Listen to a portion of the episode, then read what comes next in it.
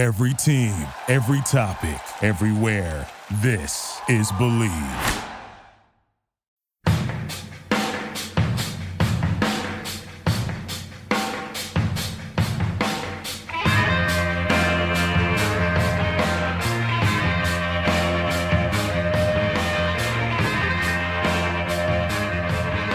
Hello and welcome to episode number 92 of the Draft Analyst, presented by the Bleav Sports Podcast Network. Do you believe? This is Chris Tripodi, and I'm joined by Tony Pauline, as always, to break down what we saw during week eight of the college football season and what to watch for this upcoming weekend. The top five all represented with blowouts this week, but sixth ranked Wisconsin lost at Illinois, and Tua Tagovailoa is down with another injury, although it shouldn't keep him out for the November 9th showdown with LSU. More on the Tigers coming up here soon. But back to Tua quickly, Tony. Is his mounting injury history starting to become a concern?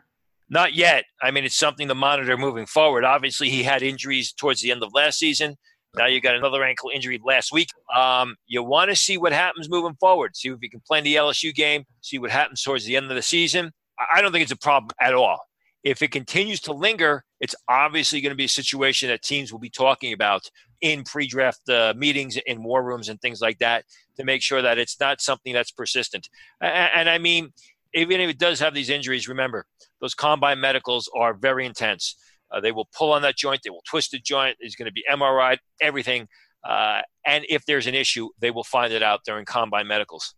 All right, now we already teased LSU here. It was a slow start for the Tigers this past weekend in what was an eventual 36 to 13 win over Mississippi State.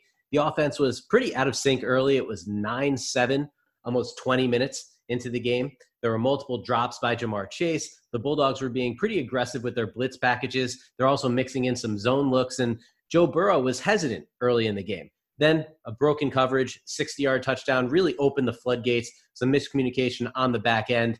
CJ Morgan thought he had safety help from Jaquarius Landrews, who was playing single high. But either way, for almost a half, Tony, LSU's offense looked mortal. What did you see in those first 20 minutes?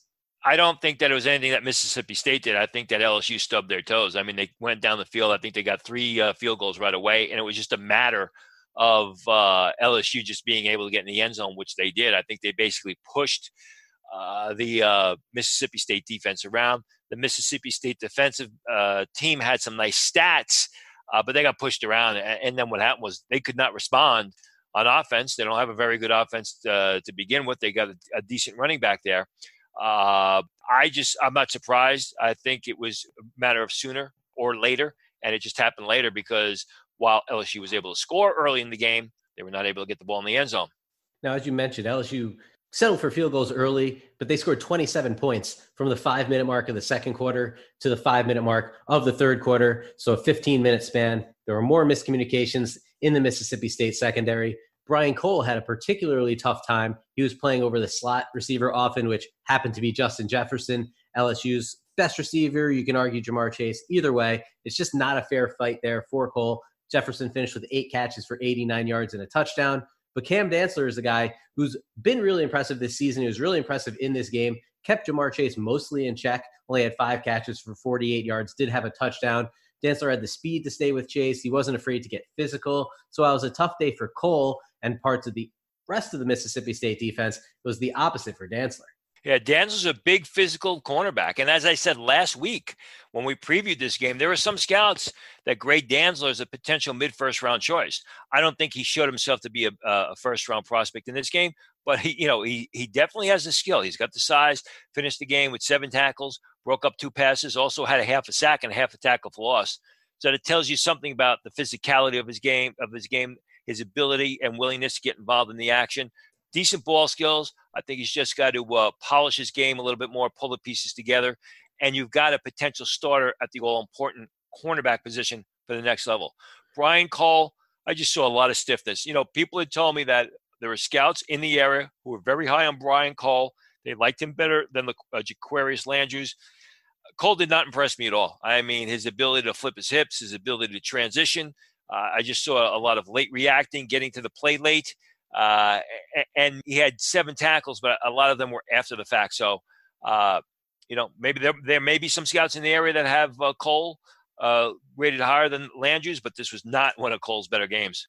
Yeah, he just couldn't react to receivers' moves, especially Jefferson. Jefferson would make a cut, and Cole would be about a split second late to even get with Jefferson, and then he's not going to catch up. I mean, you can't be stuck in mud like that. And there were a lot of times where Cole really looked that way. And granted, he is a guy that we're going to look at more as a safety on the back end, but more and more these days in the NFL, those guys are coming up and covering the slot. You have to show that kind of ability if you want to be any sort of an impact player at the next level. And I just didn't really see it with Cole like you.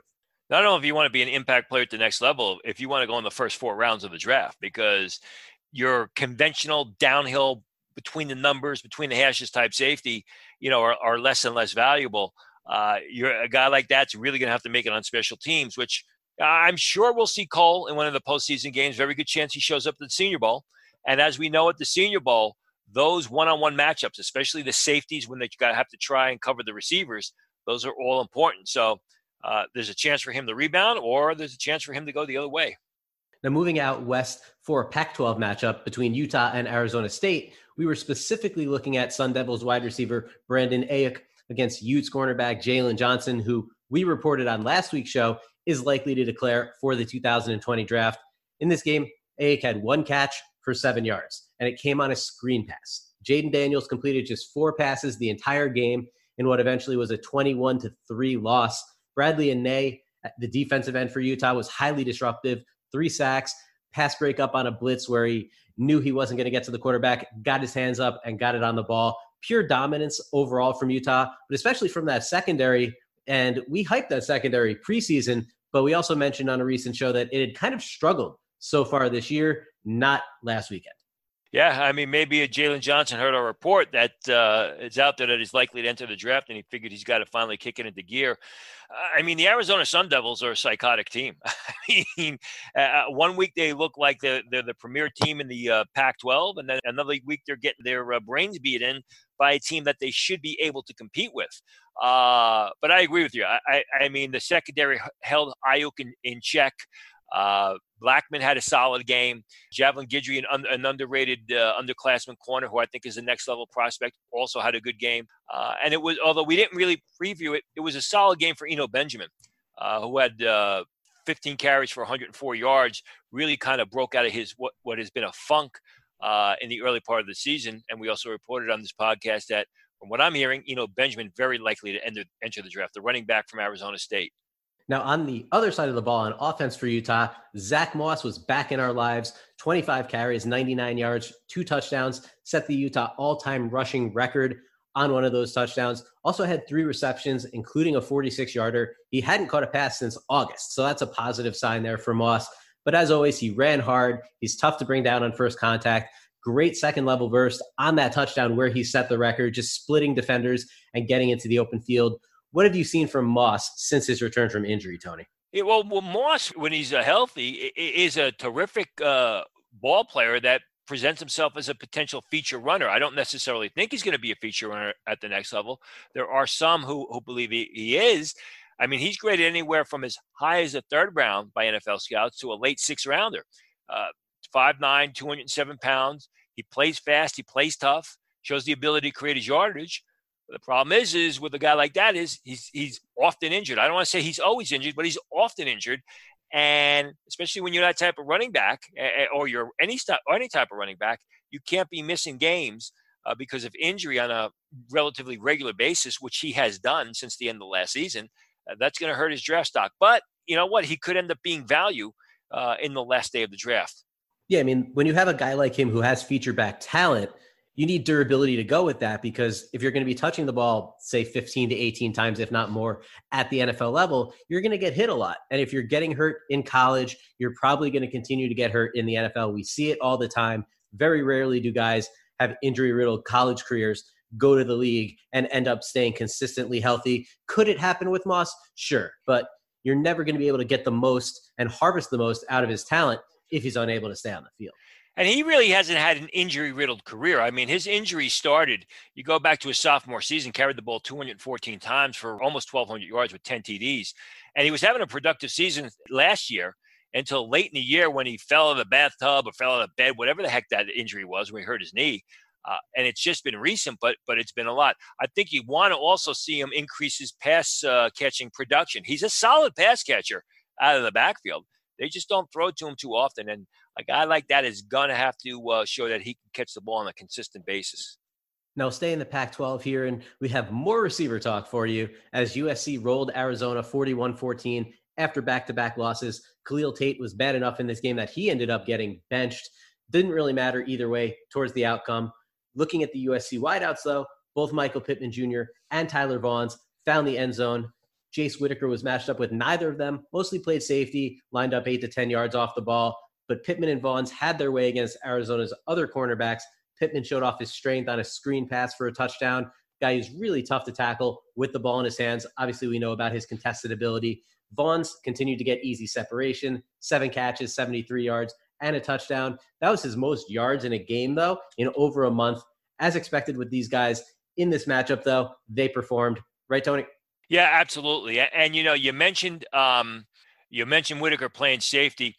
That is primarily because of the speed factor or the lack of speed that he has. Uh, but he's a good ball player. A lot of ways uh, reminds me of Treston Decoud. People may remember him uh, former Oregon State uh, uh, player, was taken late in the draft in 2017 by the Houston Texans. Was on the Cowboys roster for a little bit this year. Don't know if he's still on the roster or what the situation is there. But Whitaker's the same type of player. Good size, solid ball skills. He's got it going on between the ears, but he just isn't fast. So it's a question of do you leave him out at cornerback and maybe maybe in dime packages where it could be a liability? Do you stick him inside at safety and make the use of his physicality and, and his ability to make plays facing the action. I thought Vaughns played very well. Not a lot of yards, 73 receiving yards, but did have seven receptions. You know, we spoke about Vaughns before, and I continually hear that NFL scouts like him better than they like Michael Pittman because of his ability to separate, because of his ability to, you know, come free, because of his ability to rely more on than just beating down the opponent uh, to come away with the pass, which is what Michael Pittman usually does. Pittman had a solid game, like you said, four receptions, almost 70 yards, 17.3 yards per catch. Uh, there's going to be a place for him at the next level, and there's going to be a place for him in the draft. I just think it's going to be the uh, last day of the draft. Yeah, and you mentioned Decoud and whether he was still in Dallas. He is still in Dallas. However, he's a member of the Dallas Renegades of the XFL. He was just picked maybe 10 days ago when the XFL had their draft. I think it was the second round. I saw he was selected. So, yeah, Decoud is still in Dallas, but not in the NFL. Good for him. I hope it works out for him. I, I saw uh, there was one player uh, who was selected in the XFL draft uh, that actually declined because he said he's making more as a, uh, computer programmer. Former Tennessee defensive end whose name escapes me, uh, but he declined the contract. He's like, heck, I'm not going to uh, get my brains beat in when I could sit here and be a computer programmer and make the same amount of money that was uh, I didn't watch that draft. I really have no interest in that league. I mean, if it's on and I see some guys that I notice, I will watch. But it is interesting. I think wasn't the draft like 75 rounds, and they had 90 seconds each to to make the the pick.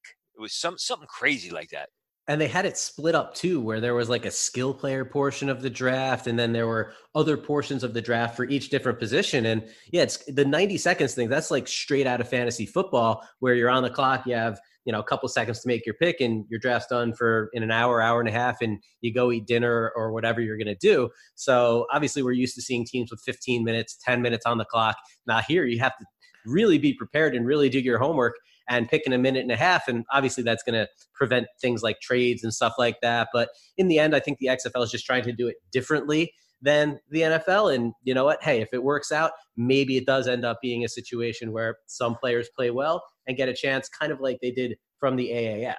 Well, I mean, they definitely do it differently. I wonder if the, those kickoffs are going to be the same when that first XFL uh, disaster uh, came around, where they put the ball at the 50 yard line, and the first guy that ran and got the ball uh, uh, that that was their possession. It's like when we used to play steal the bacon in high school. We didn't play steal the bacon. We just play kill the ball carrier in, in grammar school, nonetheless. Uh, that, that was a different era. I don't know if uh, kill the ball carrier was really allowed when I was in school, Tony and I went to Catholic school all my life, so that tells you uh, how lenient they were with the rules uh, at the Catholic school I went to. All right, we'll get to our week nine previews in just a minute here. But before we do, please support the draft analyst by subscribing on iTunes, Stitcher, Google Play, or any of the big podcast platforms. You can also find us at bleav.com. Leave us a rating and a review. If you have any questions you want answered on the show, tweet us at Chris Tripodi, at Tony Pauline, and at Bleav Podcast to get in touch. Now, two episodes ago, we looked at Rhode Island's Aaron Parker and his teammate as well, Isaiah Coulter, two teammates at the wide receiver position. They had an FBS matchup against Virginia Tech. This weekend coming up, we have another small school receiver taking aim at a Power Five team, and that's Liberty's Antonio Gandy Golden. 43 catches, 877 yards, and five touchdowns this year. He'll be going up against Rutgers this week. He went over 100 yards in each of his games this year against Syracuse, Buffalo, and New Mexico. So he's no strangers to playing teams from Power Five conferences, or at least more well known teams than Liberty. Now he's going to face off against Damon Hayes and Malik Dixon in that Rutgers secondary. Both guys are kind of priority free agent type of players. Hayes is six foot one, Gandy Golden is six foot four. So while there is a size advantage there, it's not as large as he's probably used to getting. So that'll be an interesting matchup. What are you watching for, Tony? Well, you want to see if Gandy Golden can continue the momentum that he's built all season. I, I think this is a guy that we're going to end up seeing uh, in the Senior Bowl. Rutgers has been, yeah, we've mentioned this a couple times, really, even coming in the season, Rutgers has been impossible to watch. I mean, they're, they're just blown out of games, they're rarely in them. Uh, Damon Hayes entered the season. He was graded as a potential seventh rounder by scouts. I had him as a free agent. He he's basically indicative of the underachieving and the way Rutgers doesn't live up to uh, expectations. Was expected to be a potential late round pick. Has 17 tackles this year, two interceptions, and broken up four passes in seven games. The safety who I was high on, scouts did not have a, a grade on Malik Dixon, really has not been a consistent starter this year. So it's an opportunity for Gandy Golden really to step up against a, a major program that doesn't play like a major program and, uh, you know, assert his uh, next level potential or impress scouts one more time. I think what's going to happen with Gandy Golden is he'll likely go to the Senior Bowl. It's going to come down to how fast he runs in the 40. We mentioned USC before and Michael Pittman. Gandy Golden is a similar type of player to a Michael Pittman. He's not as big, but he's one of those guys that rely on size and length to make receptions rather than uh, quickness and speed to uh, separate from uh, from the defenders. Now, this is apparently a wide receiver and defensive back show. We're going to stick here in the Big Ten, where Minnesota and Maryland face off. And Golden Gophers wide receiver Tyler Johnson is the player to watch. Tied for third in the conference with 39 receptions, fourth overall in receiving yards, actually slightly behind one of his teammates. He's only second on his own team. He's probably going to match up with Terps cornerback Tino Ellis, similar size to Johnson, who is a very technically sound receiver, but the athleticism is a bit questionable. There are a lot of people that do like Tyler Johnson, though. Maryland also has Antoine Brooks Jr. on the back end at safety, a guy you've mentioned in the same breath as Darnell Savage, who was a first round pick last year. Now, you have him graded as an early day three player, but in the end, Maryland has talent on the back end here, and they might have the ability to quiet Johnson, who's only been held under 70 yards receiving twice this season. And they better quiet that whole Minnesota team because that Minnesota team, you know, after Ohio State looks like the, could potentially be uh, the best team in, in, the Big Ten, surprising to a lot of people.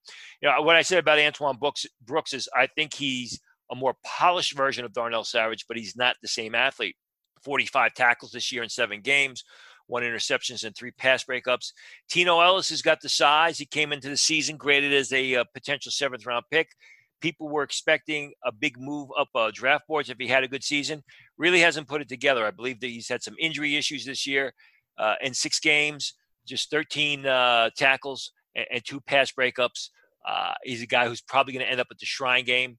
So it's going to be a good matchup here, not only against Tyler Johnson, but the other wide receiver, Chris Autman Bell, who uh, is faster than Johnson. He's more of a big play threat, doesn't have the same sort of size, but he's a guy who can sneak it downfield. The, the uh, redshirt sophomore, who I right now graded as a fourth round selection. And I think Autman Bell's taken kind of a back seat this year. He only has 13 receptions for Minnesota compared to, I believe it was 39 for Tyler Johnson. He's been third receiver mostly in that offense uh, behind Johnson and Rashod Bateman. Bateman's actually the team leader in receiving yards with 605. So it'll be interesting to see if a guy like Autman Bell can get free without being kind of a focal point of the defense. He has big playability, so it's a matter of him pulling it together. And I don't know if anybody saw it last week, but the uh, there was a moment at the end of the game of the Minnesota game. Who did they play last week? Do you remember? Ooh, it's escaping me right now. Okay, well, we'll figure it out. Uh, there, there, was a moment at the end of the game. They were up uh, uh, twenty-eight nothing, and uh, they brought the holder on, and the holder is a four-time survivor, a four-time cancer survivor. It was a great story. I really, uh, they, oh, of course, they they pounded Rutgers last week, uh, um, and they brought the they brought the kid on. He was a walk-on. He was a high school quarterback. He's a four-time survivor of cancer. It, it was a great story. Uh, highly recommend somebody you know if you got some extra time it'll be worth the three or four minutes that you look into the story and, and see what happened with this kid. Now for our final preview this week we'll head away from the perimeter for a fresh look here and we'll go into the trenches to the aac where east carolina faces south florida. Now the pirates top prospect is left tackle D'Ante smith. He'll be tested against greg reeves who has 46 tackles this season five and a half of them for loss and three sacks. At one time, Reeves was a third rounder on your board, Tony, before he had a rough 2018 season last year, had only a half sack. He's bounced back somewhat this year. And while Smith likely projects to guard at the NFL level, he does move well and could hold his own here. Either way, it should be a pretty fun matchup. Yeah, I think Smith absolutely projects to guard. And the thing is, this is, you know, D'Ante Smith, an offensive lineman from East Carolina, a guy who's a junior for a program that's, you know, been pretty much down he was given a six round grade by some scouts coming into the year. So scouts already have him on, on their radar. And, and like you said, you know, he does a good job moving his feet. He shows some mobility. Uh, he's a terrific pass blocker, which he's going to have to be against Greg Reeves because Greg Reeves, the reason that he kind of fell off the radar during the 2018 season was he was asked to play more of a traditional linebacker spot. If you watched him early in his career, he was coming out of a three point stance, he was lining up over tackle, and he was basically sent up the field as a blitzer, which is what he's been asked to do this year. Or he's going back to doing that this year, and he's responded really well. Seven games, he's got 46 uh, tackles, five and a half uh, tackles for loss, three sacks, and another pair of quarterback hurries. So Greg Reeves is the type of guy I had him graded as a third round pick off of his sophomore film because I saw flashes of brilliance when he was asked to play a more traditional linebacker role.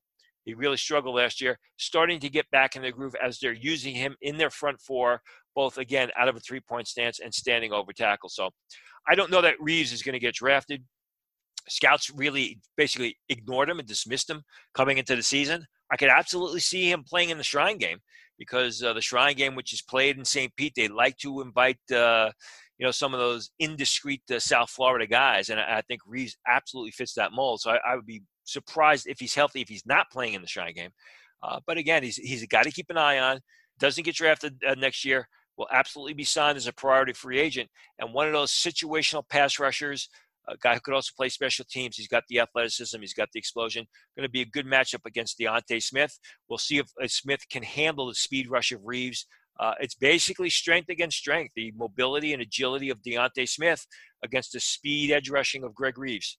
Yeah, and it's interesting to see a guy like Reeves have a good sophomore season, fall off when he's asked to play more off the ball, but he still had good tackle numbers. And not that that is the end all be all. Obviously, not all tackles are created equal, and the impact he was making was not what he's made this year, but he's been able to keep those tackle numbers up. So he's making plays outside of being a pass rusher. He's making plays elsewhere on the field as well, in addition to getting back on track off the edge. So it's really intriguing to watch him kind of bounce back and see what he's able to do here. If he's able to really put on a show against a guy like D'Ante Smith, then maybe a Shrine Game invite and a good performance during that week of practice in St. Pete leads to good things for him in the draft.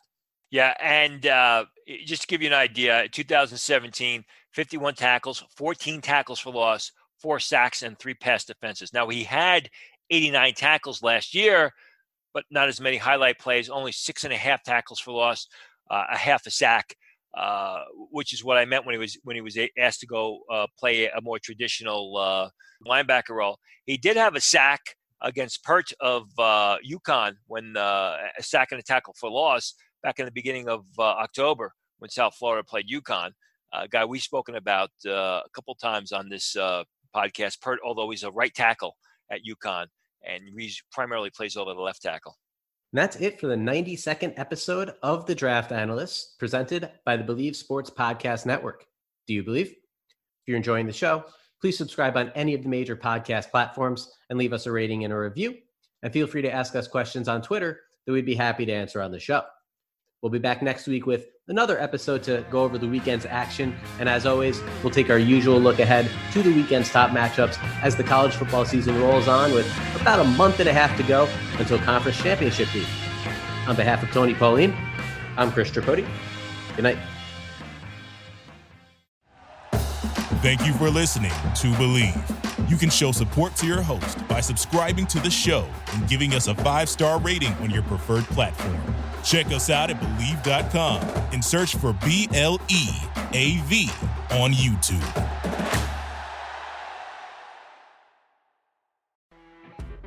You know, when you're listening to a true crime story that has an unbelievable plot twist that makes you stop in your tracks? That's what our podcast, People Are the Worst, brings you with each episode. I'm Rachel. And I'm Rebecca. We're identical twins who love true crime cases that make you say, didn't see that coming, and we hate the people responsible for them. Listen to People Are the Worst now on Apple, Spotify, or wherever you get your podcasts.